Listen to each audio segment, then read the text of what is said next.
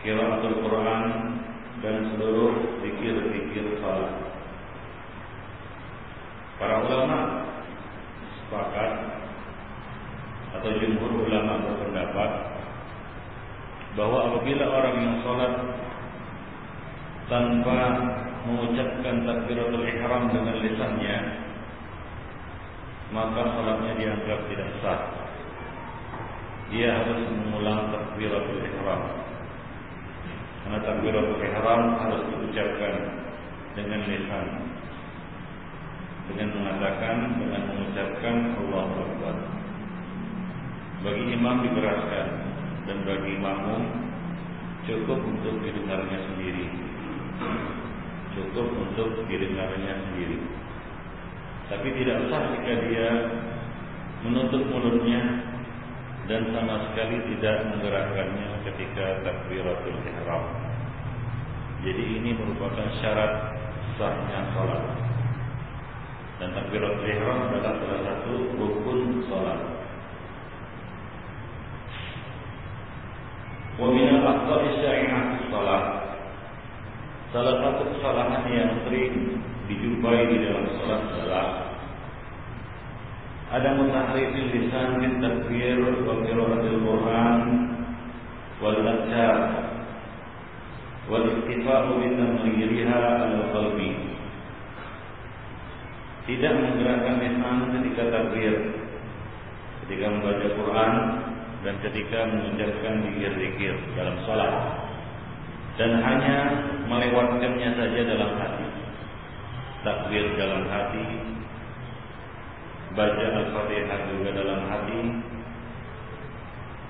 dikir-dikir ataupun takbir-takbir perpindahan dari rukun ke rukun juga dalam hati, membaca dikir-dikir yang ada pada waktu sujud, rukuk dan sujud, tasyahud dan lain sebagainya juga dalam hati. Nah ini bisa menyebabkan sholatnya tidak sah. Jadi syaratnya dia harus mengucapkannya atau menggerakkan lisannya. Kana salat af'alun fahad. Maka orang yang salatnya seperti itu seolah-olah sholat itu hanyalah gerakan saja, tidak ucapan. Sementara definisi sholat yang kita kenal, sholat itu adalah kumpulan dari apa ucapan dan perbuatan. Yang dimulai dari apa? Takbir, dimulai dengan takbir dan diakhiri dengan salam. Jadi kumpulan dari perbuatan dan ucapan. Orang yang tidak menggerakkan lisannya, dia diam saja, mengaturkan mulutnya. Nah, kalau orang mengaturkan mulutnya, ya tentunya tidak dia tidak bisa menggerakkan lisannya atau dia tidak bisa menggunakan lisannya untuk mengucapkan dengan benar lafal-lafal zikir dan doa. Maka ini keliru orang yang mengerjakan sholat dengan mengatukkan lisannya ataupun mulutnya. Maka dari itu pada pembahasan yang lalu dimakruhkan salat dengan menutup mulut. Ya, dengan menutup mulut dengan kain dan sejenisnya. Ya, dengan menutup muka dan dan sejenisnya. Karena itu bisa menghambatnya untuk membaca atau mengucapkan zikir-zikir dengan lisan. Jadi orang yang sholat dengan mengatupkan mulutnya seolah-olah seolah-olah sholat itu hanyalah kumpulan dari perbuatan-perbuatan saja. Bukan terdiri dari ucapan dan perbuatan. Demikianlah Ikhwan ini merupakan pendapat yaitu wajibnya orang yang sholat itu untuk menggerakkan lisannya membaca zikir, qiraatul Quran dan sejenisnya ini merupakan pendapat Abu Bakar Al-Asam, Sufyan bin Uyainah dan ulama-ulama lainnya. Mereka berdua berkata, yasihus suruh yasihus suruh fi salati min ghairi takbir.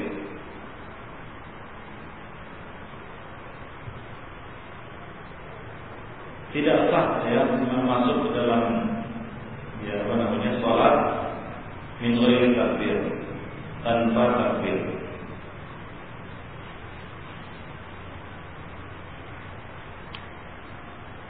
Wa anna qawlahu ta'ala wa aqimus shalah mujmalun. Firman Allah Subhanahu wa taala dan tegakkanlah salat ini adalah ayat yang mujmal. Tegakkanlah salat. Bayyanahu Nabi sallallahu alaihi wasallam bi. Rasulullah sallallahu alaihi wasallam telah menjelaskannya dengan perbuatan beliau. Kemudian beliau mengatakan sallu kama raaitumuni usalli. Wal mar'a huwa al-af'al dun al-aqwal. Dan yang dilihat adalah perbuatan bukan ucapan. Bahkan ada sholat isman lil af'al. Dan sholat adalah isim untuk satu perbuatan. Walihada tasqutu sholat anil ajiz anil af'al. Oleh karena itu sholat ini gugur atas orang yang tidak bisa melakukan perbuatan-perbuatan itu.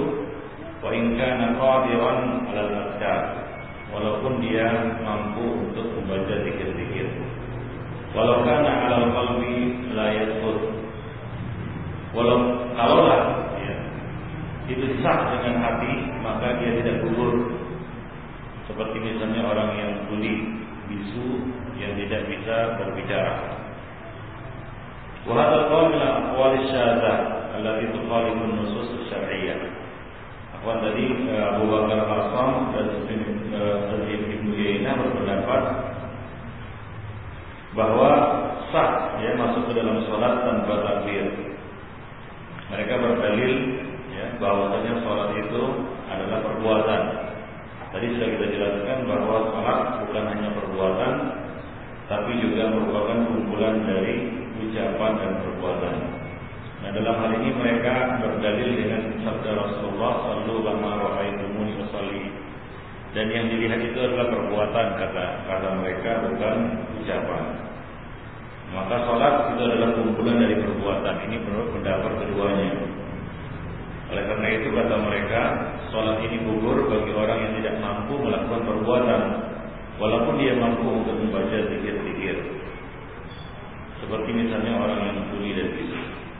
Nah ini adalah kata beliau kata penulis wa hadzal qaul min al aqwal allati tukhalifun nusus syariah. Ini adalah pendapat yang ganjil. Pendapat Abu Bakar Asam dan Sufyan bin tadi yang mengatakan sah masuk ke dalam salat tanpa takbir adalah pendapat yang syadzah yaitu pendapat yang ganjil tukhalifun nusus syariah yang menyelisihi nas syar'i. Allah Subhanahu wa taala mengatakan, "Faqra'u ma tayassara minal Qur'an." Bacalah apa-apa yang mudah bagimu dari Al-Qur'an. Yarudduhu ismut yariduhu yarudduhu ismut laqal amri wujub.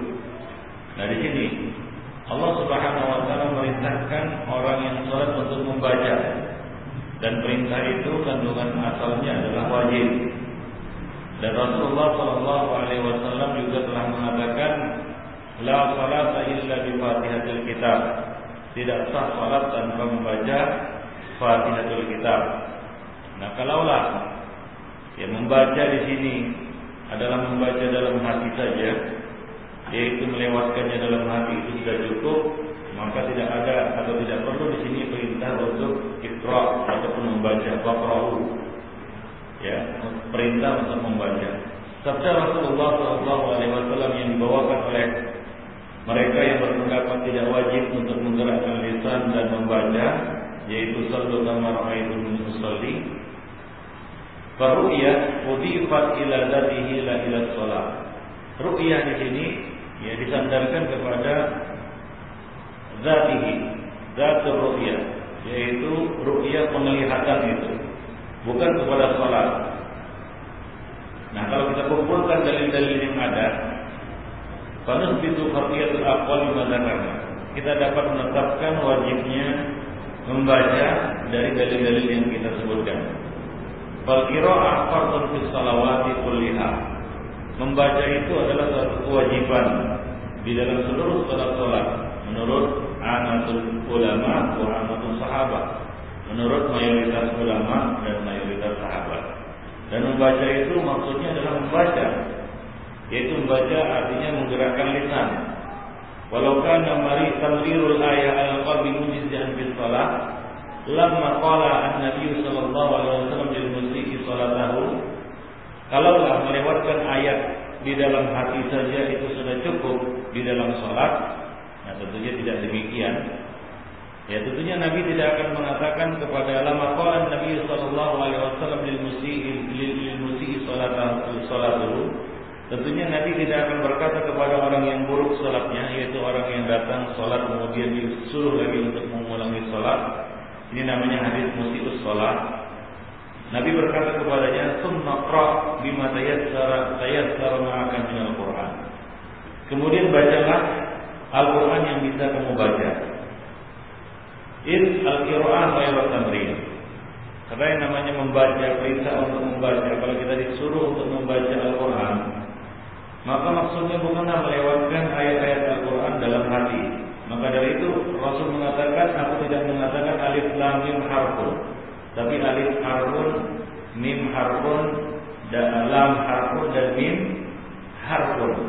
Jadi orang yang mengatupkan mulutnya, kemudian dia membaca dalam hatinya alif lam apakah dia tanpa menggerakkan lisannya? Antum buka mushaf. Lalu antum lihat di mushaf itu. Antum lihat saja.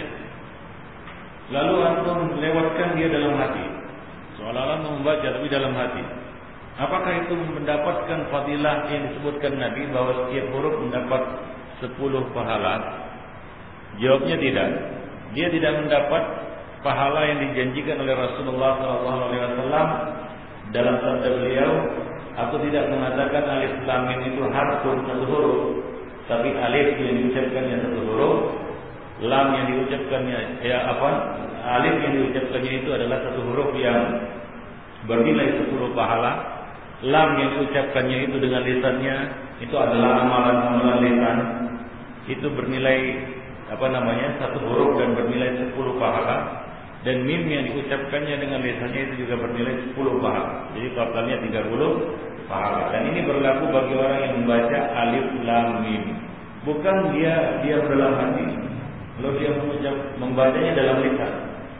Nah orang yang seperti ini mungkin dia bisa membacanya beratus beribu kali dalam hati, soalnya dalam hati. Ya, soalnya dalam hati.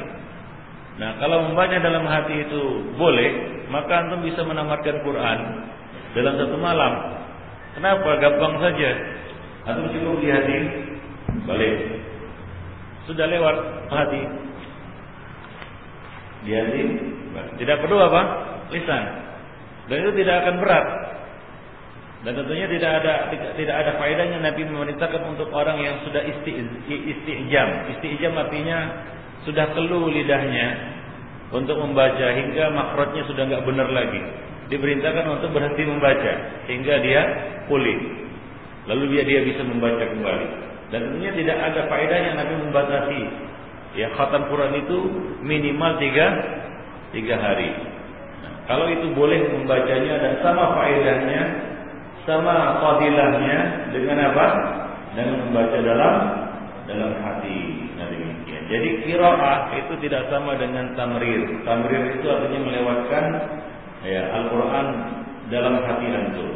Nah demikian. Jadi yang diperintahkan di dalam Al-Qur'an adalah faqra'u ma minhu atau minal Qur'an. Ya.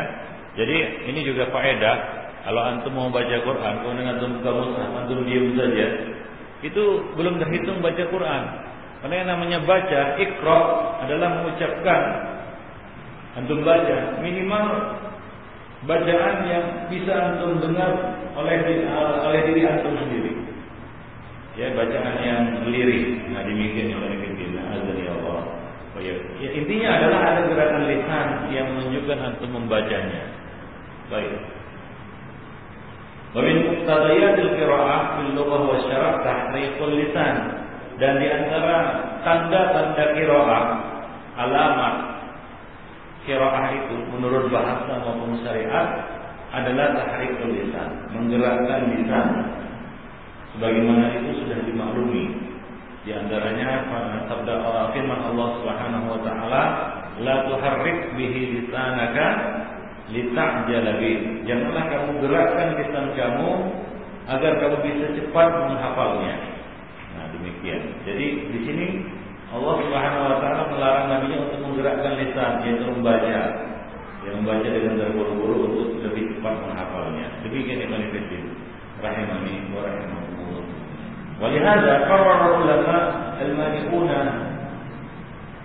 al-junub min qira'atil Quran. Oleh karena itu para ulama yang melarang orang junub membaca Quran, mereka membolehkan orang junub melewatkan ayat itu di dalam hatinya. Ya, orang di dalam itu sebagian ulama berpendapat seperti itu. Ya, atau wanita haid, ya, atau wanita haid yang dilarang oleh sebagian ulama untuk membaca Quran, atau orang junub yang dilarang untuk membaca Quran, namun hadisnya tidak sahih. Yang sahih adalah dia boleh membaca tapi anggaplah kita di sini memandangnya dari sisi ulama yang melarang. Nah mereka mengatakan bahwasanya orang yang junub ini boleh melewatkan ayat itu di dalam hatinya. Jadi mereka membedakan ya antara melewatkan bacaan dalam hati dengan apa dengan dengan membacanya. Nah demikian. Ini tamrir is anna tamrir ghairul qiraah. Karena yang namanya melewatkan bacaan dalam hati itu tidak sama dengan kiroa dengan membaca. Nah, di sini jelas bahwasanya zikir-zikir dalam sholat itu tidak cukup antum baca dalam hati. Apalagi takbiratul ihram yaitu antum masuk dalam sholat dengan mengucapkan Allahu Akbar. Jadi tidak boleh antum diam saja lalu tiba-tiba sudah. Mana takbirnya? Takbirnya dalam hati. Nah ini tidak boleh.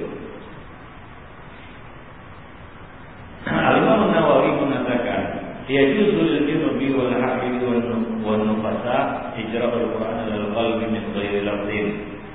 Nah, ini Al-Imam Nawawi salah satu ulama yang tidak membolehkan. Jadi beliau mengatakan, boleh bagi orang yang junub, haid dan nifas untuk melewatkan ayat-ayat Al-Quran itu dalam hati tanpa membacanya dengan lafaz. Bahkan dari nazar fil mushaf. Demikian pula melihat mushaf wa imraruhu al qalbi lalu melewatkan apa yang tertulis dalam mushaf itu di dalam hati seperti baca dalam hati demikian Baik. Waqala Muhammad bin Rusyd, Muhammad bin Rusyd mengatakan, "Amma qira'atul rajuli fi nafsihi wa lam yuharrik biha lisanahu." Adapun orang yang membaca dalam hatinya tanpa menggerakkan lisannya, laisa bi qira'atin al-sahih. Maka menurut pendapat yang sahih adalah ini tidak terhitung qira'ah, tidak terhitung membaca. Di anna al-qira'ah innama huwa nutqu lisan. Karena yang namanya qira'ah membaca itu adalah mengucapkan dengan lisan. Wa alaiha taqaul mujazat. Dan atas itulah disandarkan dikaitkan balasan pahala. Jadi kalau antum membaca dalam hati itu tidak mendapat balasan yang disebutkan oleh Rasulullah SAW bagi orang yang baca Quran seperti yang kita sebutkan tadi. Beliau mengatakan wa alaiha taqaul mujazat dan itulah yang apa namanya yang akan diberi pahala yaitu amal lisan. Karena membaca itu kira itu adalah amal lisan. Wa dalilu ala dalika Beliau mengatakan dalilnya adalah qaulullah azza wa jalla firman Allah Subhanahu wa taala maktasabat baginya bagi tiap jiwa apa yang diusahakannya dan atas tiap jiwa apa yang telah dilakukannya. Jadi maka sabat yang diusahakannya. Nah orang yang diam itu tidak dikatakan sedang berusaha atau bekerja atau beraktivitas. Orang yang diam Ya, maka aktivitas apakah yang antum katakan terhadapnya? Kalau orang yang diam saja, mulutnya terkatup, lalu dia membandingi mushaf. Apakah apakah kegiatan yang antum bisa katakan kepadanya? Sedang apa dia? Sedang sedang diam. Enggak ada enggak ada amal dari lisannya, dari dari mulutnya. Nah, ketika dia menggerakkan lisannya, maka di situlah dia amalnya. Dan itulah yang akan dibalas ya oleh Allah Subhanahu wa taala. Wa qaulun Nabi sallallahu alaihi wasallam dan Rasulullah sallallahu alaihi wasallam mengatakan tajawazallahu li ummati amma hadatsat biha anfusuha. Sesungguhnya Allah Subhanahu wa taala memaafkan bagi umatku apa-apa yang terlintas dalam hati mereka. Jadi apa-apa yang terlintas dalam hati kita itu dimaafkan oleh Allah Subhanahu wa taala. Karena banyak yang terlintas dalam hati manusia. Kadang begini, kadang begitu ya. Tapi selama itu tidak terlakukan dan selama itu tidak terucap, maka Allah Subhanahu wa taala memaafkan. Ya kadang-kadang ada juga ya kita katakan lintasan-lintasan dalam hati yang itu negatif. Kotor, jahat, bahkan dosa. Sering itu. Mau contohnya ini mau cakap keji, mau cakap kotor dalam hati sudah sudah apa sudah ada sudah menggumpal dalam hati tapi kita tahan lisan tidak mengucapkannya maka ini tidak terhitung. Ikhwanifidina azani Allah wa iyyakum sampai dia mau mengucapkannya. Nah demikian. Eh sampai dia mengucapkannya atau melakukannya. Demikian Ikhwanifidina jadi Allah Subhanahu wa taala memaafkan bagi umat ini, bagi umat Rasulullah, bagi umat Muhammad sallallahu alaihi wasallam atas apa-apa yang terlintas terbetik dalam hati mereka. Jadi itu tidak terhitung. Baik itu yang baik maupun yang buruk tidak dihitung sampai dia melakukannya. Demikian. Baik. Fakana la yu'akhadhu al-insan bima hadatsat bihi hadatsat bihi bihi nafsu min asy-syarr wa la yadurruhu Sebagaimana halnya seorang insan tidak dihukum atas apa yang terlintas dalam hatinya, yang misalnya keburukan-keburukan, kejahatan-kejahatan dan itu tidak memudaratkannya. Fakadzalika la yujaza ala ma haddathat bihi nafsuhu min al-qira'ah awil khair. Demikian pula dia tidak dibalas, tidak diberi balasan atas apa-apa yang terlintas dalam hatinya berupa qiraah ataupun kebaikan-kebaikan. Dia mau dikir, afdalu dzikri la ilaha illallah. Afdalu dzikri la ilaha illallah. Uh, tingkatan iman yang paling tinggi ya al imanu bil uh, bid'un wa sab'una syu'bah afdaluha qawlu la ilaha illallah qawlu la ilaha illallah ucapan la ilaha illallah jadi orang yang mau berzikir la ilaha illallah tapi dia dalam hatinya saja maka itu tidak terhitung apa? Zikir. Zikir dalam hati itu tidak terhitung zikir dengan lisan. yang di mana ada ganjaran tertentu bagi orang yang berzikir dengan dengan lisan. Itu terhitung dikir karena dikir itu adalah ucapan dengan lisan. Demikian pula man kana akhiru kalamihi. Dalam riwayat lain man akhiru qaulihi ucapannya kalamnya la ilaha illallah dakhalal jannah. Maka tidak orang yang menuntun orang yang menuntun orang yang akan mati mengucapkan la ilaha illallah maka yang dia yang dia yang yang menjadi patokannya adalah ucapan lisan orang itu. Ya bukan dalam hati ini sudah dalam hati ini sudah mengucap dia. Nah dalam hati mengucap itu tidak menjadi patokan. Yang menjadi patokan adalah dia mengucap dengan li, lisannya. La ilaha illallah. Nah demikian. Jadi sabda Nabi itu man akhiru kalamihi la ilaha illallah dakhalul jannah itu kaitannya dengan ucapan lisan. Dengan lisan ikhwanifidin bukan dalam hati ya. Barang siapa yang akhir ucapannya akhir kalimatnya la ilaha illallah maka dia masuk surga itu berkaitan dengan ucapan lisan dengan amal lisan.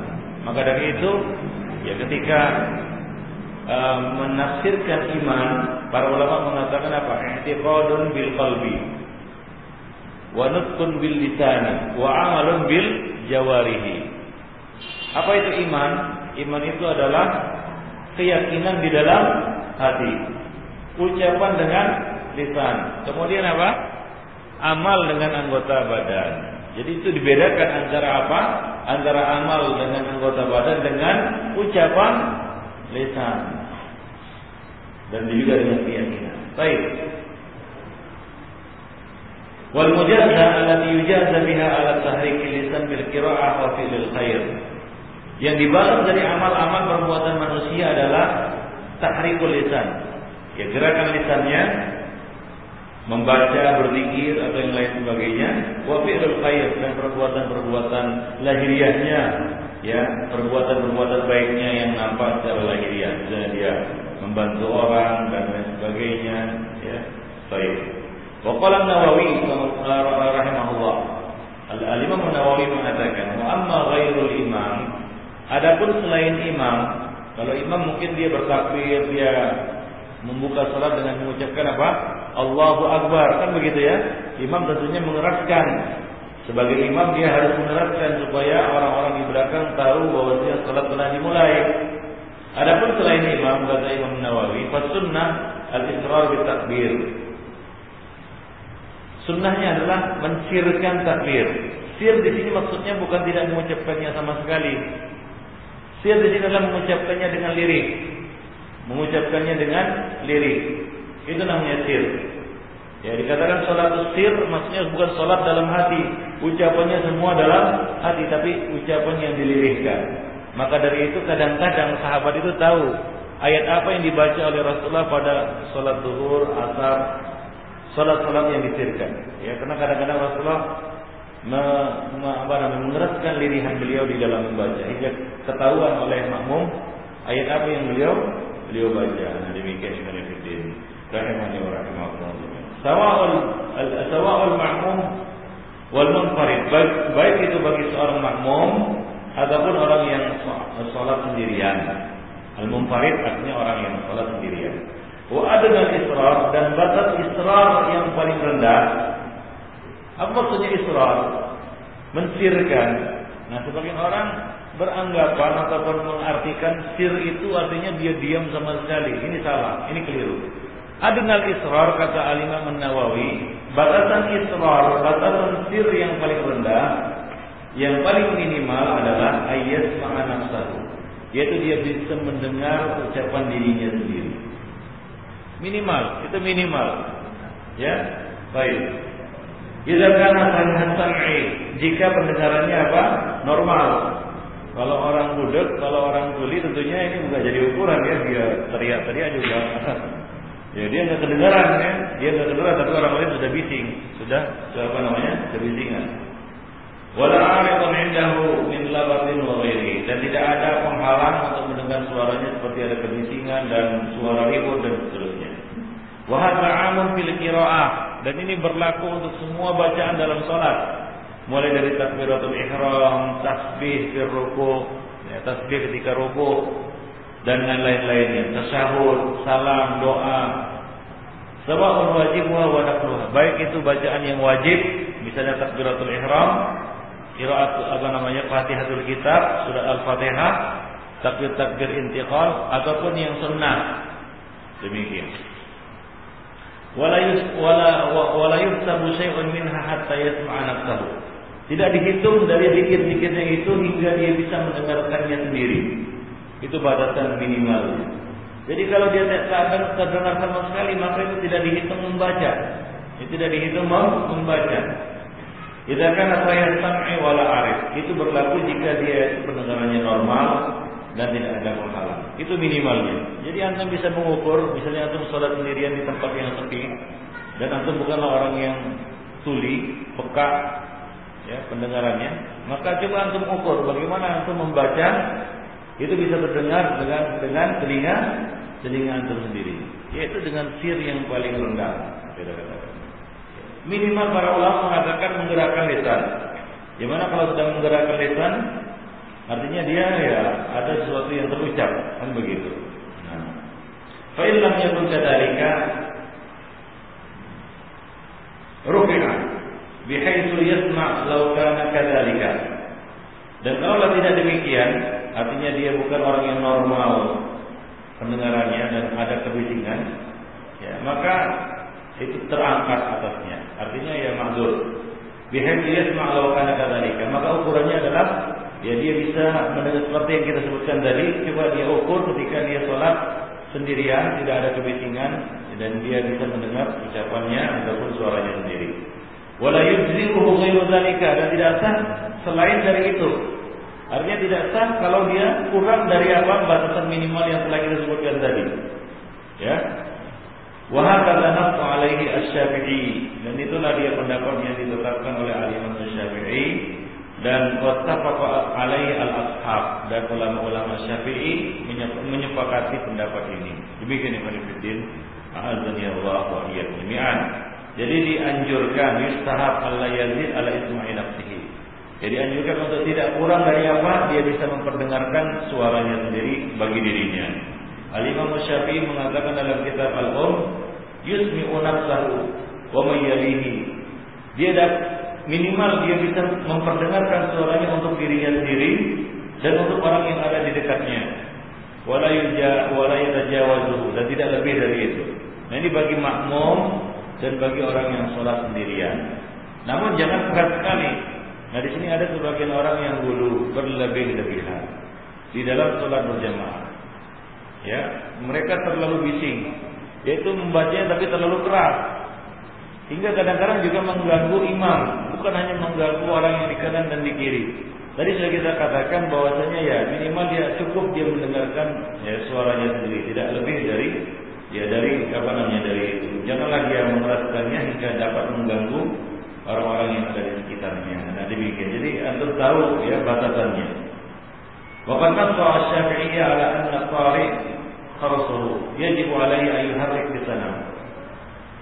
Dan ulama-ulama Syafi'i yang menjelaskan tentang orang-orang yang cacat, misalnya orang yang tuli, orang yang bisu.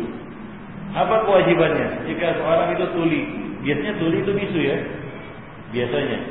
Nah, kalau orang yang tuli dan bisu, bisu uh, apa namanya? Tuli dan bisu tidak bisa berbicara dan tidak bisa mendengar.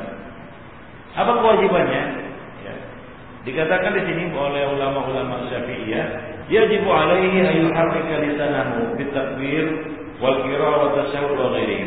Maka wajib atasnya ia wajib menggerakkan lisannya. Bertakbir seolah-olah bertakbir. Walaupun sebenarnya dia bisu tapi minimal dia menggerakkan lisannya. Menunjukkan dia takbir dia qiraah dia membaca dia tasawuf dan lain sebagainya ya dia anadzalika yatadammanu nutqan wa tahrikal lisan. Karena dengan demikian dia dikatakan sudah juga ber, ber, apa, membaca ataupun berzikir. Nah, demikian. Pemataan para bahwa aku mampu, adapun yang tidak bisa sama sekali, artinya tidak bisa menggerakkan lisannya, tidak bisa membuka mulutnya, misalnya ya, seri, penuh seriawan, nggak bisa gerak, ya kondisi-kondisi yang makdur, di mana dia tidak bisa membaca dan tidak bisa menggerakkan lisannya, maka dia dimaafkan. Ya, dan demikian. Wa mayaqdiru alaihi akan tetapi jika dia mampu untuk menggerakkan lisannya, maka itulah yang paling minimal baginya, walaupun daminal isyani bihi. Ya, maka dia harus melakukannya. Nah, maka dari itu sebagian orang yang sholat ini sering terjadi mungkin pada antum ataupun pada orang lain, yaitu dia menahan ludahnya dalam sholat. Ya menahan ludahnya sehingga nggak bisa gerak lagi mulutnya. Ada sebagian orang bingung dia, apa yang mau dibuatnya? Dia nggak mau meledak menelan ludahnya itu. Ya, ludahnya sudah mengumpul, mungkin ada dahak kan begitu ya. Sehingga sudah mengumpul mulutnya gitu ya. Dia nggak bisa lagi gerak nggak bisa kalau gerak ngencet nanti dia keluar dia. Nah, dia bingung mau mau mau, mau ngapain ini? Mau, mau, apa namanya menggerakkan lisan, membuka mulut nggak bisa. Maka dari, untuk orang-orang yang mengalami kasus seperti ini kita katakan bahwa ada petunjuk Nabi untuk mengatasi masalah tersebut. Artinya dia tidak boleh menahan ludahnya di dalam mulutnya. Dia harus meludah. Bolehkah meludah dalam sholat? Boleh. Yaitu dengan meludah ke sebelah kiri. Atau kalau misalnya masjid itu bukanlah terbuat dari lantainya itu bukan lantai pasir, maka dia bisa meludah pada pakaiannya atau pada sapu tangannya. Nah demikian Ibn Fiddin. Azan ya Allah wa iyyakum jami'an. Ya tidak boleh dia menahan ludahnya dan tidak juga menelannya. Ya, dia menahan dalam mulutnya hingga dia tidak bisa menggerakkan mulutnya atau membaca. Nah demikian Ibn Fiddin. Azan ya Allah. Dalam kondisi seperti itu, dia tidak dikatakan atau tidak bisa dikatakan orang yang makdur. Ya. Orang yang menahan ludahnya dalam mulutnya tidaklah dikatakan makdur, yaitu mendapat udur untuk tidak membaca. Karena itu bukanlah halangan. Halangan itu misalnya mulutnya sakit. Ya, mulutnya sakit. Misalnya apa? Misalnya baru kecelakaan kan begitu ya, hancur mulutnya. Tidak bisa gerak. Ya sudah. Ya, itu ma'fu, makdur. Tidak ada kewajiban atasnya la yakallifullahu nafsan illa usaha. Akan tetapi tidak termasuk orang yang terkena uzur yaitu orang yang menahan ludahnya di dalam mulutnya. Nah, demikian yang menjadi rahimani wa.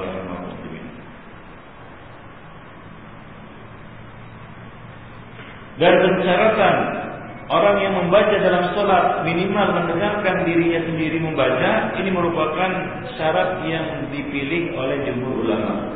Artinya jumhur ulama mensyaratkan demikian. Ya, adapun menurut ulama-ulama Malikiyah, maka batasan minimalnya bukanlah bisa mendengar suaranya. Akan tapi menurut mereka, menurut ulama-ulama Malikiyah, cukup dengan yuharriku lisanahu bil qiraah yaitu cukup dengan menggerakkan lisan seolah-olah membaca. Nah demikian. Wal ul wal wal ula wal aula ayat ma'ana tahu namun lebih bagus tentu saja lebih bagus baginya jika dia bisa membacanya dan memperdengarkan untuk dirinya sendiri. Nah demikian Ibn Fiddin rahimani wa rahimakumullah Baik. Nah jika demikian halnya, jika telah jelas hal itu, maka ulima dapatlah diketahui khata'u dzalika ar-ra'yi al-fiqhi al-qaili ya kesalahan pendapat fikih yang mengatakan ada sebagian orang yang berpendapat annahu yajuz. Liman nama inda sahibihi aw qaribihi wastayqadha junuban ayusalliya bil harakat. Bahwa ada sebagian orang yang berpendapat ini dalam dalam bab fikih ya. Dalam bab fikih memang agak luas pembahasannya apalagi fikih Hanafi banyak hal-hal yang diumpamakan terjadi itu dia. Apa? Diumpamakan terjadi. Memang kalau dipikir-pikir apakah ini pernah terjadi atau tidak masih diperdebatkan. Tapi umpamanya terjadi maka hukumnya seperti ini. Itu di dalam bab fikih di dalam ya, ilmu fikih. Atau di dalam buku-buku fikih itu disebutkan Nah di sana, dari situ dapatlah kita ketahui kata beliau kesalahan sebagian pendapat orang? Ya di dalam kitab-kitab fikih yang mengatakan ya juz dibolehkan. Liman nama inda sahibihi. Bagi orang yang tidur kebetulan tidur di rumah temannya. Atau di rumah karib kerabatnya. Kalau junuban. Kemudian bangun-bangun dia junub. Ya mimpi basah. Boleh baginya yusalliya bil harakat. Dia boleh salat dengan harakat saja tanpa membaca. Kenapa? Duna tahrik lisan wa talaffuz tanpa menggerakkan lisan dan tanpa mengucapkan sesuatu. Kenapa? Khaufan min riba. Khawatir dari apa? Kecurigaan. Nah, untuk menepis apa? Kecurigaan. Riba artinya kecurigaan. Sakwa sangka. Ya. Suuzon dari yang punya rumah. Kenapa ini orang apa namanya? Ya. Bangun malam-malam salat seperti itu nah demikian. Allati rubbama satul haq bid Allati rubbama haqu bidzaid yang mana mungkin hal ini bisa menimpa orang yang ya yang sedang bertamu ini. Nah ini ini diada-adakan ya. Itu di dalam kitab fikih memang seperti itu. Ya kita katakan kalau lihat dia sekarang ini ya itu tidak jadi masalah. Kenapa? Kalau dia dia junub, ya di sini sekarang ada kamar mandi yang terpisah kadang-kadang untuk tamu dan untuk tuan rumah kan begitu ya. Jadi ini tidak jadi masalah untuk zaman sekarang. Ya sangat jauh kemungkinan ini terjadi pada zaman sekarang. Kemudian orang yang bertamu di rumah orang, kemudian dia junub pada malam hari, lalu dia bangun untuk sholat, dia tidak perlu untuk mengucapkan dengan lisannya zikir-zikir yang ada di dalam sholat. Ini adalah satu pendapat yang sangat jauh. Ya, karena hal ini tidaklah menjadi persoalan untuk masa sekarang ini. Wahada ra'yu li a'immatil Hanafiyah. Ini merupakan pendapat sebahagian ulama-ulama Hanafiyah, ulama-ulama Hanafi. Jadi di dalam fikih Hanafi ini sangat sangat boleh kita katakan sangat liar. Ya di dalam apa namanya membawakan perumpamaan-perumpamaan perumpamaan-perumpamaan fikih namanya. Yang dari situ dibangun hukum-hukum fikih. Bahkan lebih luas lagi kaidah-kaidah fikih. Nah, oleh karena itu sebagian ulama hadis mengatakan bahwa fikih Hanafi itu adalah fikih yang kebablasan. Dia terlalu luas, terlalu lebar. Ya, kadang-kadang juga nyerempet ke sana kemari. Ya misalnya mereka mengatakan itu disebutkan di dalam hal-hal yang vulgar kadang-kadang. Misalnya mereka mengatakan dalam buku fikih mereka, bagaimana jika orang yang haji sedang ihram, ya, lalu dia perempuan, lalu dia memasukkan pelir himar keledai ke dalam kemaluannya. Apa hukumnya? Apakah fasah hajinya dan sebagainya? Ini, ini itu disebutkan di dalam buku-buku mereka. Ya, oleh karena itu sebagian ulama ulama hadis, ya, ulama-ulama hadis atau apa namanya ahli hadis menyindir ya fikih Hanafi itu tidak lebih dari apa masalah perut dan di bawah perut begitu. Ya, masalah perut dan di bawah perut. Nah demikian itu fikih Hanafi. Ya, di sini kurang kurang populer karena buku-buku Hanafi tidak jadi pelajari di sekolah-sekolah. Adapun di Pakistan ataupun di negara yang yang mayoritas penduduknya adalah apa namanya penganut mazhab Hanafi, nah itu disebutkan dalam buku-buku mereka. Banyak itu didapati di dalam buku-buku mereka. Bahkan kadang-kadang hal-hal yang sangat-sangat porno, begitulah. Nah demikian. Kalau antum menilai ya apa namanya uh, Gus Dur itu nyeleneh, maka kalau anda membaca buku-buku Hanafi ya fikih Hanafi, maka nggak kalah nyelenehnya dengan Gus Dur. Jadi Gus Dur mungkin ada salahnya, ada salahnya juga. Ya, bolehnya sholat dengan bahasa Persia itu di mana ditemukan? Saya tanya dulu. Antum baru apa baru beberapa tahun yang lalu mungkin ya muncul kelompok yang membolehkan sholat dengan apa? Bahasa bahasa Indonesia. Mungkin anda menganggap itu adalah pendapat yang aneh, ngawur kan gitu ya, nyeleneh, ngaco kan begitu. Apa ada orang yang berpendapat seperti itu? Nah di dalam buku-buku Hanafi itu sudah masyhur disebutkan di dalam buku Hidayah dan yang lain-lainnya, ya buku-buku Hanafi bolehnya sholat dengan membaca dengan apa namanya dengan bahasa Persia. Bahkan mereka membolehkan azan dengan bahasa Persia. Itu bahasa selain Arab. Sholat dengan bahasa Persia, bahasa selain Arab. Persia tentunya bukan bahasa Arab. Nah demikian yang kami pikirkan dan Allah wa Mulai dari takbir sampai salam kata mereka. Ya, bukan hanya sebagian mengatakan boleh Fatihatul Kitab saja. Ada yang mengatakan tidak boleh kecuali Fatihatul Kitab, yaitu kecualikan bacaan Al-Fatihah nggak boleh diartikan. Nah, yang lainnya boleh kata mereka. Nah ini ini apa namanya disebutkan di dalam buku-buku Hanafiyah. Nah termasuk masalah ini ada orang bertamu kemudian junub, kemudian kalau dia bangun nggak boleh dikeraskan bacaan sholatnya. Kenapa? Kalau dikeraskan nanti akan timbul kecurigaan ya dari yang yang ya, si punya rumah dan lain sebagainya tuan rumah. Ini adalah pendapat yang sangat lemah dan keliru nah, dan itu bukanlah ya pendapat yang yang benar. Riwayat ini atau pendapat ini diriwayatkan dari Abu Yusuf. Abu Yusuf adalah salah satu dari dua rekan Abu Hanifah. Ada dua rekan Abu Hanifah yaitu ya Muhammad bin Hasan al Syaibani kemudian Abu Abu Yusuf baik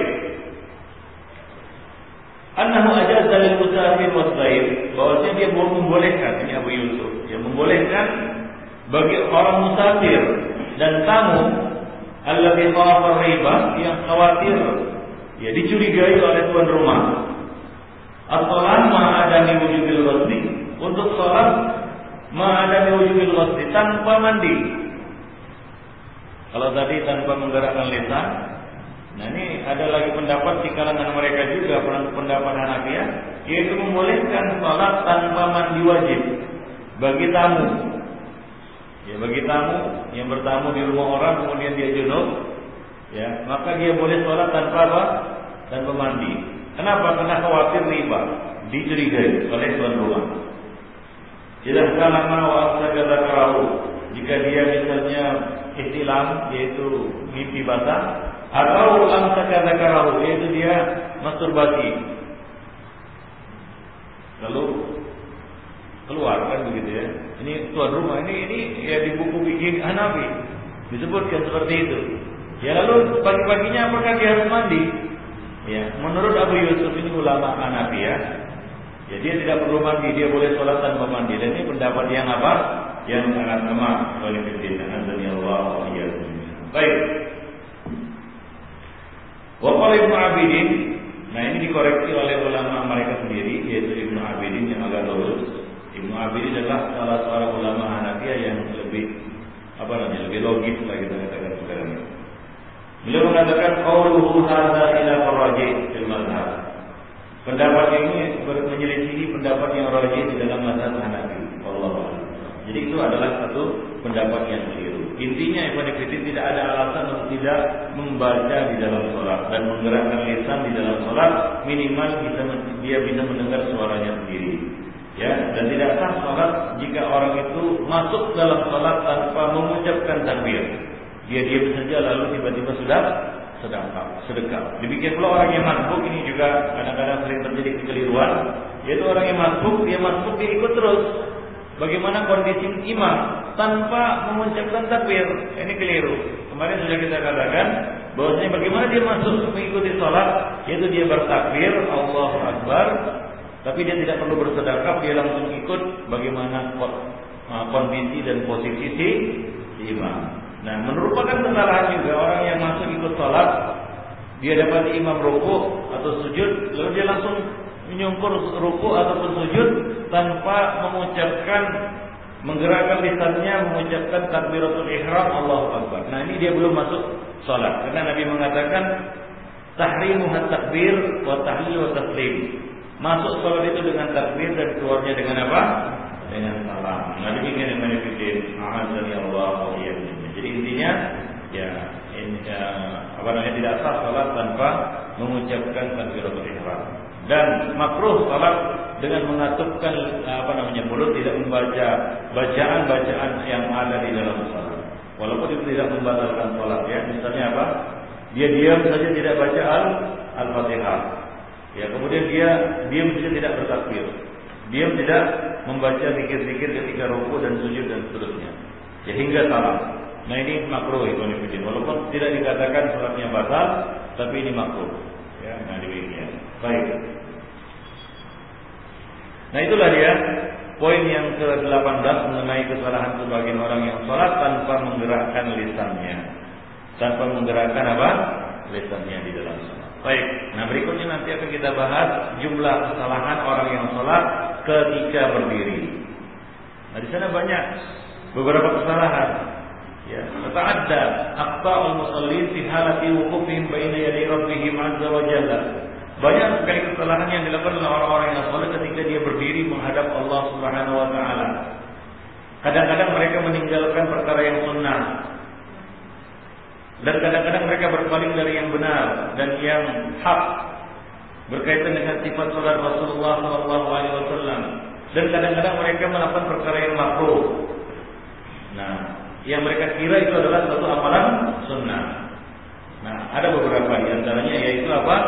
Tarku raf'il yadaini inda tahrimah wa ruku' wa inda rafi minhu. Tidak mengangkat tangan ketika tahrimah yaitu ketika takbiratul ihram, ketika ruku dan ketika bangkit dari ruku. Maksudnya mengangkat tangan itu begini. Ya. Nah demikian. Ada sebagian orang Ya, dia tidak mengangkat tangan. Takbiratul ihram juga dia tidak mengangkat tangan.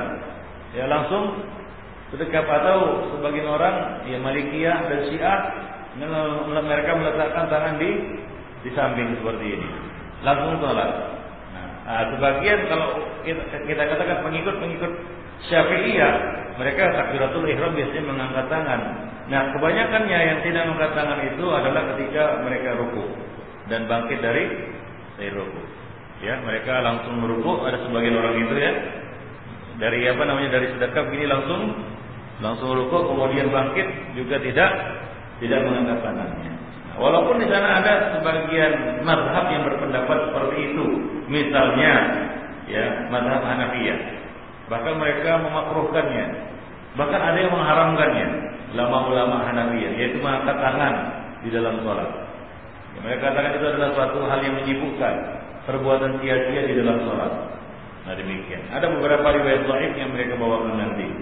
Baik, itulah dia uh, apa namanya kira-kira pembahasannya akan kita bahas pada pertemuan yang akan datang berkaitan dengan kesalahan orang yang sholat ketika berdiri. Baik. Uh, Hah?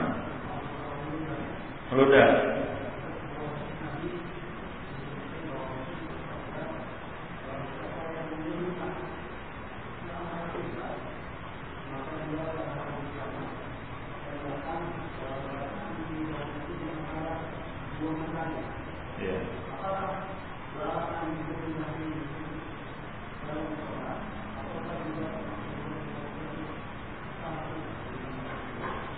Ya, larangan itu di dalam masjid dan di dalam sholat. Di dalam masjid dan di dalam sholat. Ataupun di luar itu tidak ada atau kita katakan ya makruh lah kalau dikatakan makruh. Sebagian ulama memakruhkannya. Ya, meludah ke kanan dan meludah ke arah kiblat. Ya, tapi itu tidak termasuk dalam larangan itu. Larangan itu di masjid ya meludah ke arah kiblat atau ke dinding kiblat itu makruh ataupun dilarang ya. Demikian juga di dalam sholat meludah ke depan ke hadapan. Nah demikian. Adapun di luar, di luar sholat dan di luar masjid itu tidak terlarang. Wallahu alam. Nah demikian.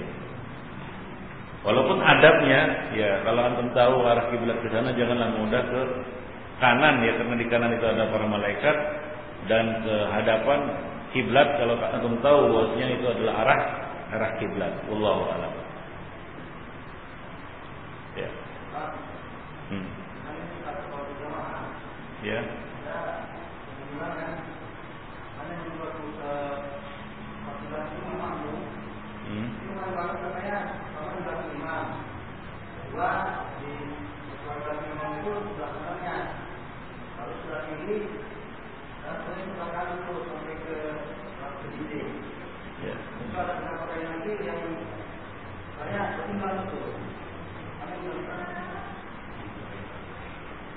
Ya tentunya yang paling utama adalah sebelah kanan.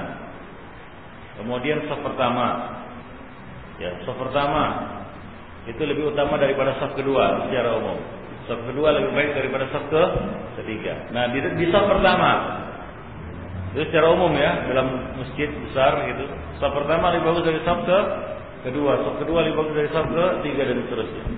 Nah, di dalam saf pertama, di dalam saf pertama yang kanan lebih bagus daripada yang iri. Nah demikian Allah Itu dia.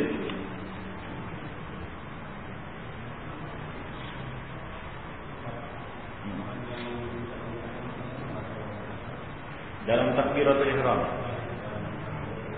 Ya. Hah? Ya, apa namanya? Uh, orang itu tidak takbiratul ihram begitu. Nah, kemudian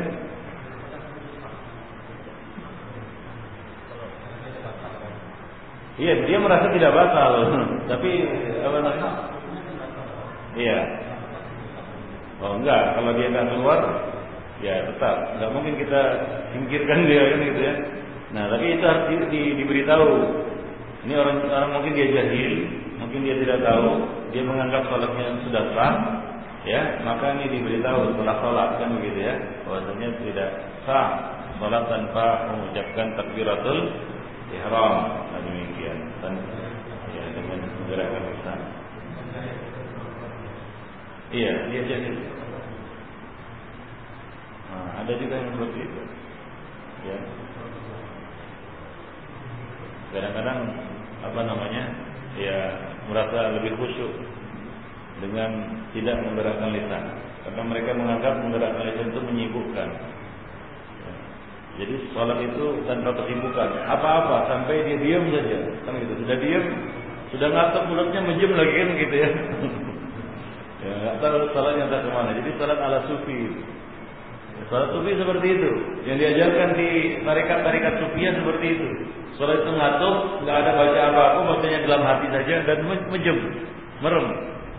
Supaya menghadirkan apa? Tawajah guru, tawajah siapa begitu atau menghayal. Nah itu itu salat ala sufi. Baik, bukan salat orang itu muni salat. Ya, ya.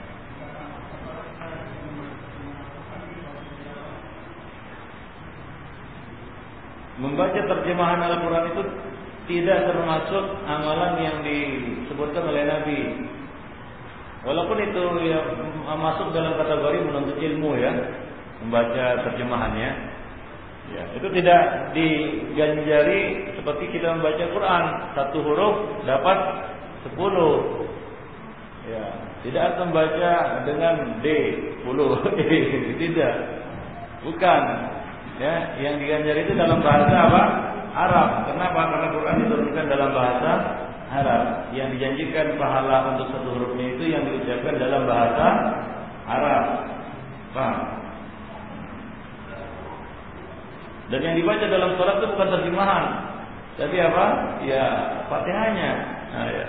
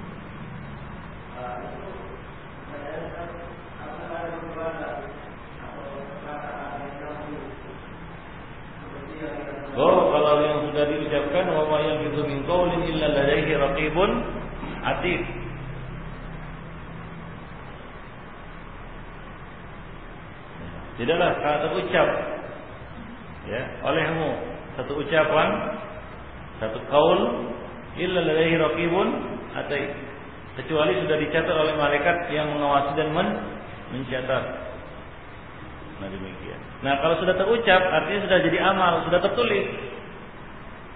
Nah, sudah ditulis. Ya, bagaimana dia mencoba dalam hatinya? Oh, kalau itu hijau dia. Kalau itu ya mak.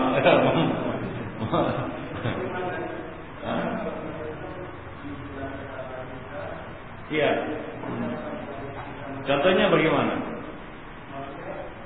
Enggak contohnya, contohnya.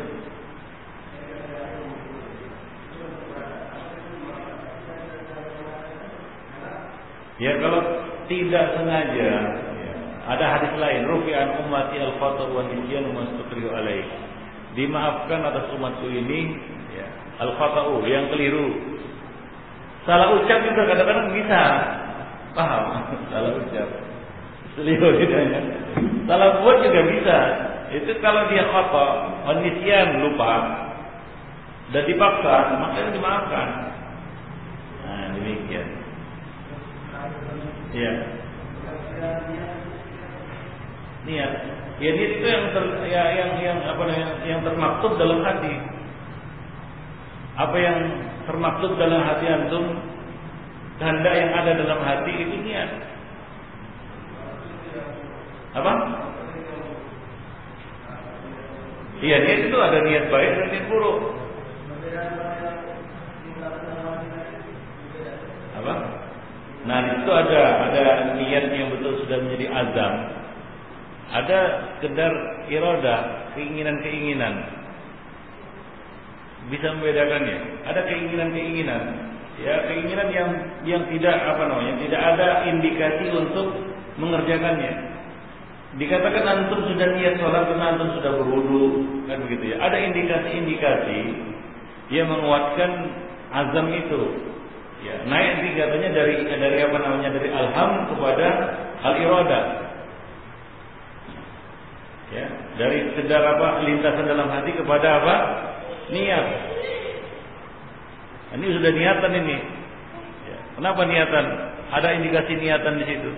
Karena dia sudah berudu kan begitu ya.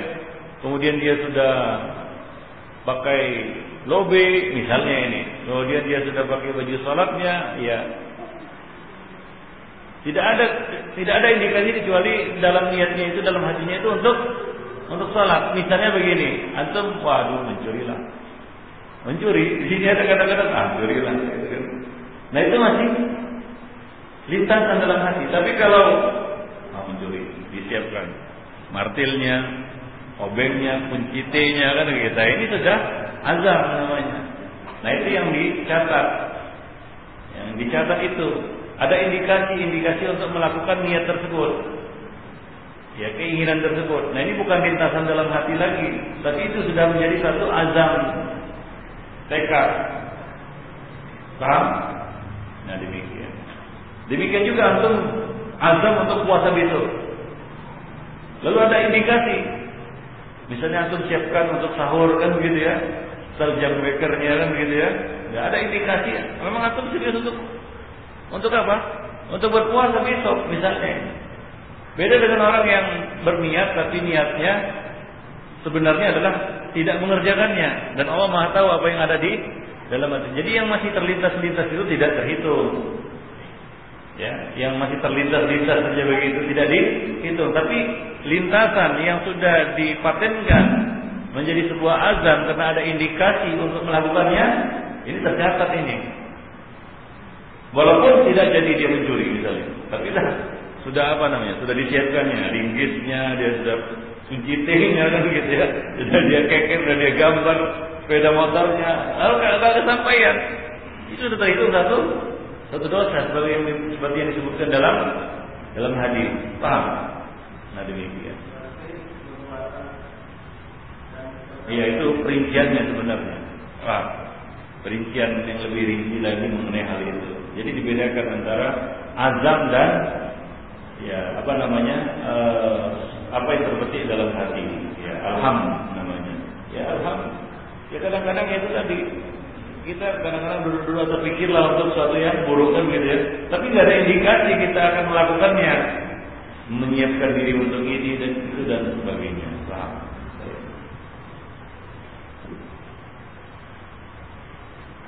Bagaimana cara sholat waktu berbaring sakit? Apakah bacaannya boleh dalam hati dan gerakannya hanya dibayang-bayangkan? Ini sakitnya bagaimana? Ya, orang yang sakit hingga terpaksa sholat sambil berbaring, kalau itu tidak menghalanginya untuk membaca, maka dia harus membaca. Kecuali sakitnya itu di mulutnya, nah, itu memang nggak bisa. Sakitnya di mulutnya memang. Tapi kalau sakitnya di kakinya, apakah itu menghalanginya untuk berbicara atau membaca? Kan tidak. Walaupun dia tidak bisa berdiri kan begitu ya. Nah, nah kalau antum sholat berbaring, bagaimana cara sholat antum? Bagaimana? Nah, ah, antum, misalnya nggak bisa nggak bisa duduk pun nggak bisa. Antum mau sholat berbaring, bagaimana cara sholat berbaring? Itu kiblat sana kiblat. Bagaimana caranya? Coba praktekkan. Alhamdulillah mereka tahu. Enggak, coba-coba dulu gimana? Misalnya antum sakit, nggak bisa duduk, bisa, apalagi berdiri. Siapa yang kita suruh sakit?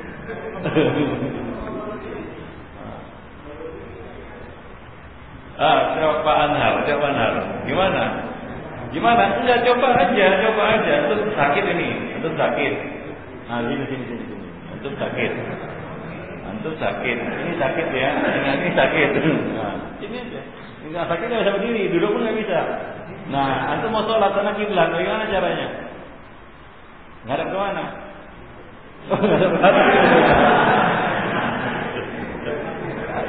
Itu ngadap ke atas lah. Gimana caranya? Yaitu dengan apa? Berbaring ke kanan, nah demikian. Coba wajib tahu gimana? Coba berbaring ke kanan ada kiblat itu, itu. Iya, betul.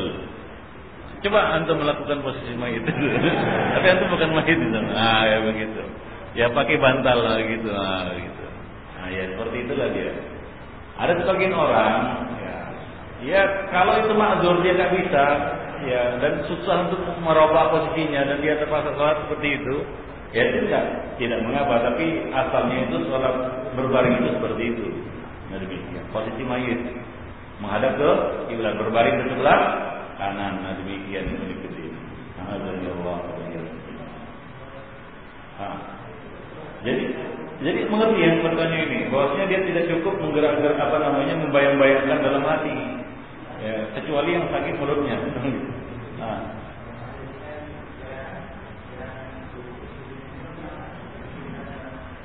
Iya diisyaratkan lah, isyaratkan dengan dengan isyarat gerakan kepala atau kalau nggak bisa juga kepalanya gerak-gerak ya matanya matanya bisa gerak-gerak kalau matanya bisa gerak-gerak juga ya bagaimana lah dibayangkan dalam hatinya saja gitu. nah iya nah. ya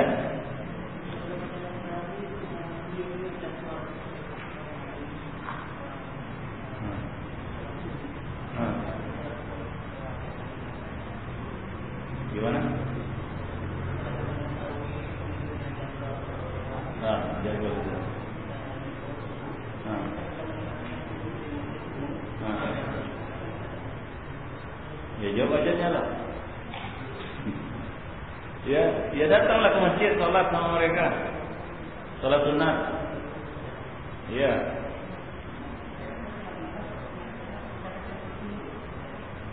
Wah bisa. Saya bilang nggak bisa sholat sholat sunat nggak bisa terus menerus. Saya bilang. Siapa yang bilang nggak bisa sholat terus menerus sholat terus terus menerus? Oh, ada, ada dalilnya itu sholat sunat nggak bisa dilakukan terus menerus. Apa? Ada dalilnya? ada dalilnya? Ya Nabi mengatakan salatlah kamu sendirian dulu salat bersama mereka ya tatawuan. Ya. Konsekuensi dari hadis Nabi ini kalau si Umaro ini si penguasa ini terus menerus mengakhirkan sholat dari waktunya. Atau sholat tidak pada waktunya maka terus demikian untuk melakukan. Iya nggak dimakan ya tentu kan di salat sunnah. Nabi mengatakan, Nabi mengatakan tatawuan. Nah itu pendapat yang disampaikan oleh fatwa yang dikeluarkan oleh Syekh Al-Albani dan murid-muridnya itu jika kita pastikan bahwasanya si imam sholat tidak pada waktunya nah demikian. Tadi pagi mati lampu di sini. Hah? ini cerita mati lampu ini. Tadi pagi mati lampu di sini, Pak Imam. Mati. Waktu apa? Hah? Waktu subuh ya? Gimana keadaannya? Hah? Apa? Oh, sini pakai genset. Ya di sana tuh gelap gulita, gelap sekali ya. Hah? Ya. Belum ngerti. Baik, itu dia. Paham?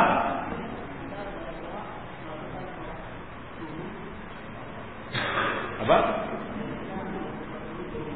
Iya, di rumah. Ah, di rumah. Ya sama keluarga lebih bagus berjamaah. Nah dalam hal ini antum tidak perlu menanyakan Ustaz bagaimana sholat subuh mereka. Kalau tanya sholat subuh mereka, tanya sholat subuh antum. Ya, kalau mereka itu matur, misalnya yang, yang belum menerima ataupun mereka belum bisa menerima ilmu mereka belum sampai di situ ya. Itu orang yang matur dengan apa? Ketidaktahuannya. Apakah sama orang yang tahu dengan orang yang tidak tahu? Kan tidak sama, kan begitu. Jawabannya itu. Nah, jadi antum tidak perlu membahas, oh kalau gitu surat mereka sah. Ya kita katakan surat mereka sah dengan apa ketidaktahuan. Ya dengan ketidaktahuan mereka itu ya maklumlah dengan kejahilannya. Kan begitu. Dengan dengan ketidaktahuannya dengan kelalaiannya kan begitu ya. ya. Masalahnya ya kita yang tahu kan begitu ya, kita yang mengetahui, kita yang mengetahui ilmunya ataupun mengetahui hal tersebut. Jadi tidak boleh kita. Misalnya tahu misalnya, ya waktu sholat belum masuk. Antum tahu, orang lain merasa sudah masuk tapi dia nggak tahu. Jahil misalnya kita katakan. Ya. Ikut saja dia, sholat saja dia. Bagaimana sholat dia? Ya sah dengan apa? Dengan ke bagi antum yang tahu tentunya tidak boleh kan begitu ya. Itulah bedanya antara orang yang tahu dengan orang yang tidak mengetahui. Ya sama, intinya itu kalau Ya, ya sama saja.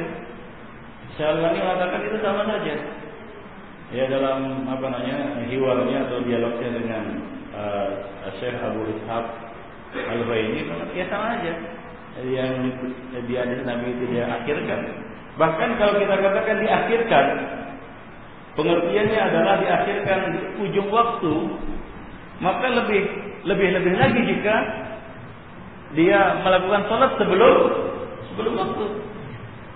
Kalau dikatakan dalam dan itu pendapat yang ya, apa nih mungkin yang kuat yaitu maksud dari mengakhirkan di situ adalah mengakhirkan di ujung waktu. Kalau itulah yang kita ambil pendapat yang uh, tafsiran seperti itu, maka lebih aula untuk sholat pada waktunya jika mereka sholat sebelum waktu lebih utama. Nah kalau kita tafsirkan itu, mereka mengakhirkan sholat hingga keluar waktu, maka sama dengan ini kan begitu. Nah, itu.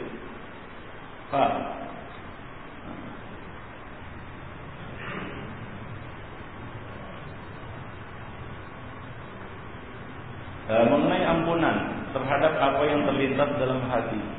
Bagaimana mengkompromikannya dengan hadis yang isinya menyatakan bahwa orang yang berniat dengan kuat untuk berbuat maksiat. Nah, ini sudah kita jelaskan tadi ya, ya bahwasanya niat yang sudah berubah menjadi azam, tekad, ada indikasi dia untuk melakukan niat tersebut. Misalnya orang ada niat dalam hatinya mencuri. Pertama itu muncul keinginan, ingin mencuri. Lalu mengkristal dia dengan adanya indikasi untuk mencuri. Yaitu apa? Dia persiapkan, diam-diam sudah dia persiapkan alat-alat untuk mencuri. Nah ini sudah berubah menjadi azam dan itu sudah tertulis. Beda halnya kalau terlintas saja begitu. Nah itu tidak ter tercatat seperti yang ditanyakan oleh teman kita tadi. Nah demikian. Ada lagi yang ingin tanya? Oh, satu-satu dulu. Iya, yang, yang tua dulu, yang muda ngalah dulu ya. Ya.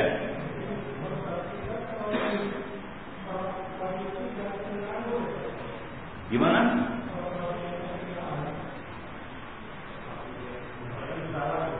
Di pesawat. Kasusnya gimana? Di bus.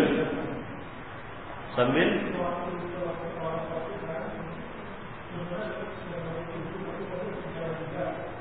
Nah, itu masalahnya. Kalau sholat wajib, dia harus berhenti turun dan sholat berdiri menghadap kiblat. Berhentikan bisnya. Ya berhenti kan, minta berhenti. Hah? Iya, nggak langsung berhenti lah, minta sama kondekturnya berhenti. Saya mau sholat, begitu. Nah, apa? Kalau nggak mau, ya udah itu berarti uzur. Uzur, ya uzur. Ya antum sholat menghadap ke mana pun bis itu menghadap. Dalam kondisi duduk, bagaimana antum bisa mengerjakannya? Itu uzur. Ya, tapi kewajiban antum untuk meminta. Ya, karena kalau antum wah nggak mau berhenti itu, padahal dia mau berhenti kan gitu ya. Ya siapa bilang nggak mau berhenti dia kalau dia minta berhenti dia mau berhenti, kenapa rupanya? Nah, jadi kita ah, apa? Nah, ya. Iya, dia. Ya kan dia anak saya dia mau berhenti asal kita minta begitu. Nah kesalahan sebagian orang dia tidak minta langsung ambil kesimpulan ah ini supir kamu berhenti kan begitu ya. Kalau nggak di, nggak dibilang. Oh, supirnya sholat atau kafir misalnya. Ya tapi kalau dibilang dia nggak mau juga kan begitu ya. Oh enggak nggak ada jadwal kami berhenti kami lanjut terus. Ya apa boleh buat. Gimana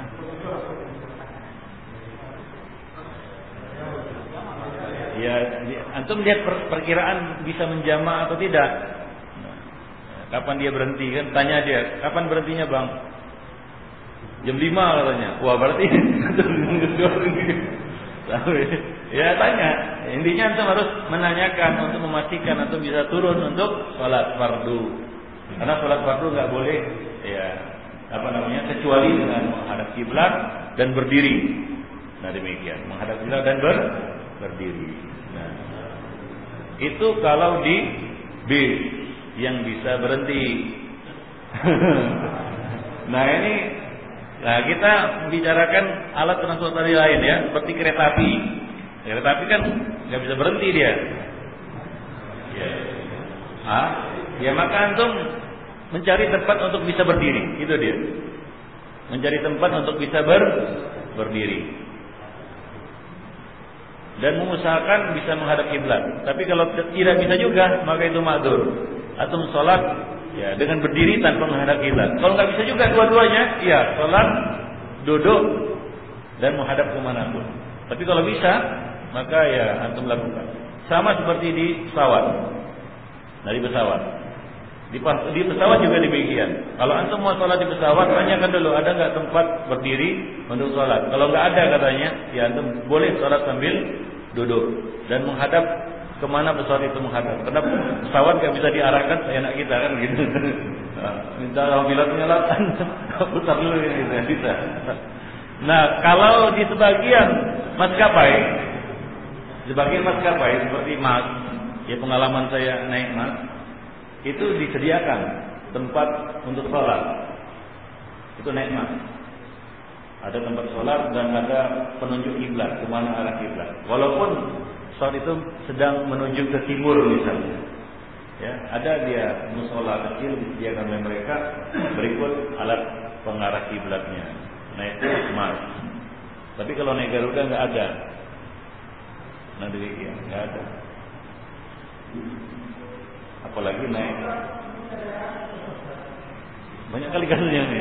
Ya, tadi udah selesai kasusnya pak. Tadi udah selesai. Enggak, tadi udah paham. Ah ya.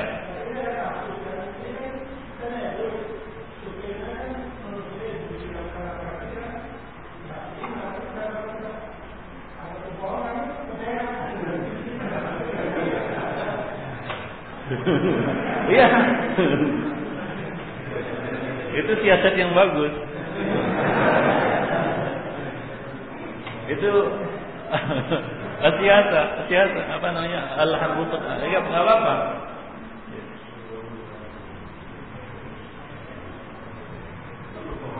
Hah? Iya apa? Ya. ya itu termasuk salah satunya. Al-harbu qud'ah. Ya, perang itu sunnah tipu daya. Ini tipu daya juga karena dia tidak tidak mau gitu ya. Non muslim misalnya. Ya, Allah a'lam. Ya, tadi yang muda ini ini dulu yang ya ah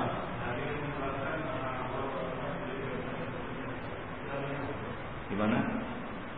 dalil bolehnya menggabungkan dan niat. Nah itu pendapat ulama. Pendapat saya bin Bas, pendapat mayoritas ulama. Ya. ya. Tekstualnya nggak ada. Nah demikian. Ya boleh. Mereka membawakan beberapa dalil, tapi yang tidak soreh ya. Misalnya apa? Salatnya Muaz bersama kaumnya setelah dia salat bersama Rasulullah dan beberapa dalil-dalil lain yang tidak sore, tapi itu menunjukkan perintah untuk bersedekah kepada orang yang, yang terlambat, ya, orang yang matbuk atau orang yang tertinggal terluput. Nah, ada beberapa yang dibawakan dalil-dalilnya, tapi tidak sore. Tapi itu itu pendapat ulama dari apa yang mereka pahami dari dalil-dalil yang ada. Baik, ya. Nah. Kodok. Nah.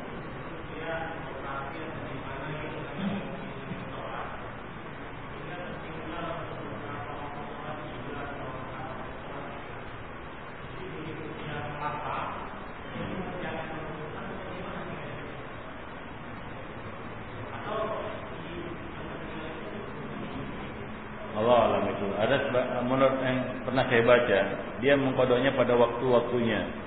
Misalnya berapa sholat, ini bagi orang yang operasi ya. Misalnya operasi dia waktu pingsannya atau waktu tidak sadarkan dirinya itu bisa dihitung. Bisa dihitung. Artinya dia tahu tiga hari kata dokter. Kamu bakal gak siuman kan begitu ya. Kamu bakal tak sadarkan diri karena ini adalah apa namanya anestesi apa namanya istilahnya anestesi ya operasi besar bukan lokal kan begitu ya tapi menyeluruh total. Ya dihitung tiga hari berapa kali? Berarti tiga kali sholat kan begitu ya? Maka sholat subuh dilakukan tiga kali. Ya jadi empat kali kan begitu ya? Dengan apa? Gabungkan dengan apa yang terluput. Demikian juga ya zuhur asar dan seterusnya. Ya itu dia.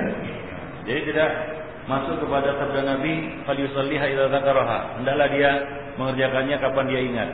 Nah, sebagian ulama mengambil pendapat seperti itu. Taisiran lahu untuk memudahkannya.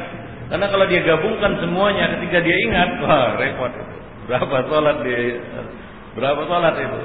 Ya kali berapa? Tiga. Tiga Allah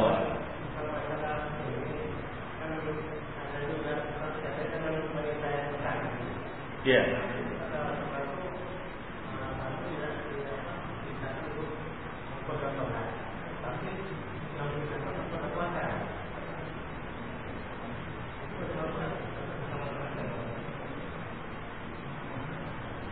Itu wanita haid dan nifas. Wanita haid dan nifas tidak diperintahkan untuk mengkodok sholat Oh beda, itu nifas, nahid dan nifas itu penghalang sholat. Artinya dia haram sholat, walaupun dia mampu sholat, sadar dia, dia tidak boleh sholat, larangan, halangan, manik, mawani, min mawani sholat, yaitu apa? Haid dan nifas. Tapi bedanya, ya dia diperintahkan untuk mengkodok puasa, tidak untuk mengkodok sholat. Orang-orang khawarij mewajibkan dua-duanya. Dia wajib mengkodok dan sholat dan puasa. Nah itu yang dibantah oleh para sahabat. Ya ketika ada seorang apa namanya tabi'iyah yang bernama apa namanya uh, Rubai binti Muawiz ya, dia bertanya kepada Aisyah radhiyallahu anha apa kenapa orang yang haid wanita yang haid diperintahkan untuk mengkodok puasa tidak diperintahkan untuk mengkodok sholat maka jawaban Aisyah, Haruriyah dan anti, apakah kamu ini penganut paham Haruriyah? Haruriyah itu paham Khawarij. Jadi ahlu sunnah wal jamaah memisahkannya karena Nabi memisahkannya. Nabi memisahkannya. Nabi tidak menyuruh orang yang wanita yang haid untuk mengkodok salat, tapi memerintahkan mereka untuk mengkodok puasa. Nah itu masalah ibadah tauqifiyah Ya, tidak ada majal untuk akal memikirkan. Jadi kita tidak bisa pikirkan dengan akal kenapa itu dipisahkan. Demikianlah perintahnya. Itu dia jawabannya. Itu perintah syariat. Nah, tidak sama dengan orang yang pingsan. Ya, tidak bisa disamakan dengan orang yang pingsan karena pingsan itu bukan nama apa namanya mani min mawani salat. Nabi merintahkan dia untuk mengerjakannya. Dia disamakan dengan orang yang tidur dan lupa, bukan disamakan dengan orang yang haid dan nifas. Demikian Allah alam. Sebab nah demikian yang ya pertemuan kita pada uh, malam ini. Ya, mudah-mudahan ada manfaatnya. Subhanallah wa bihamdik. Asyhadu an la ilaha illa anta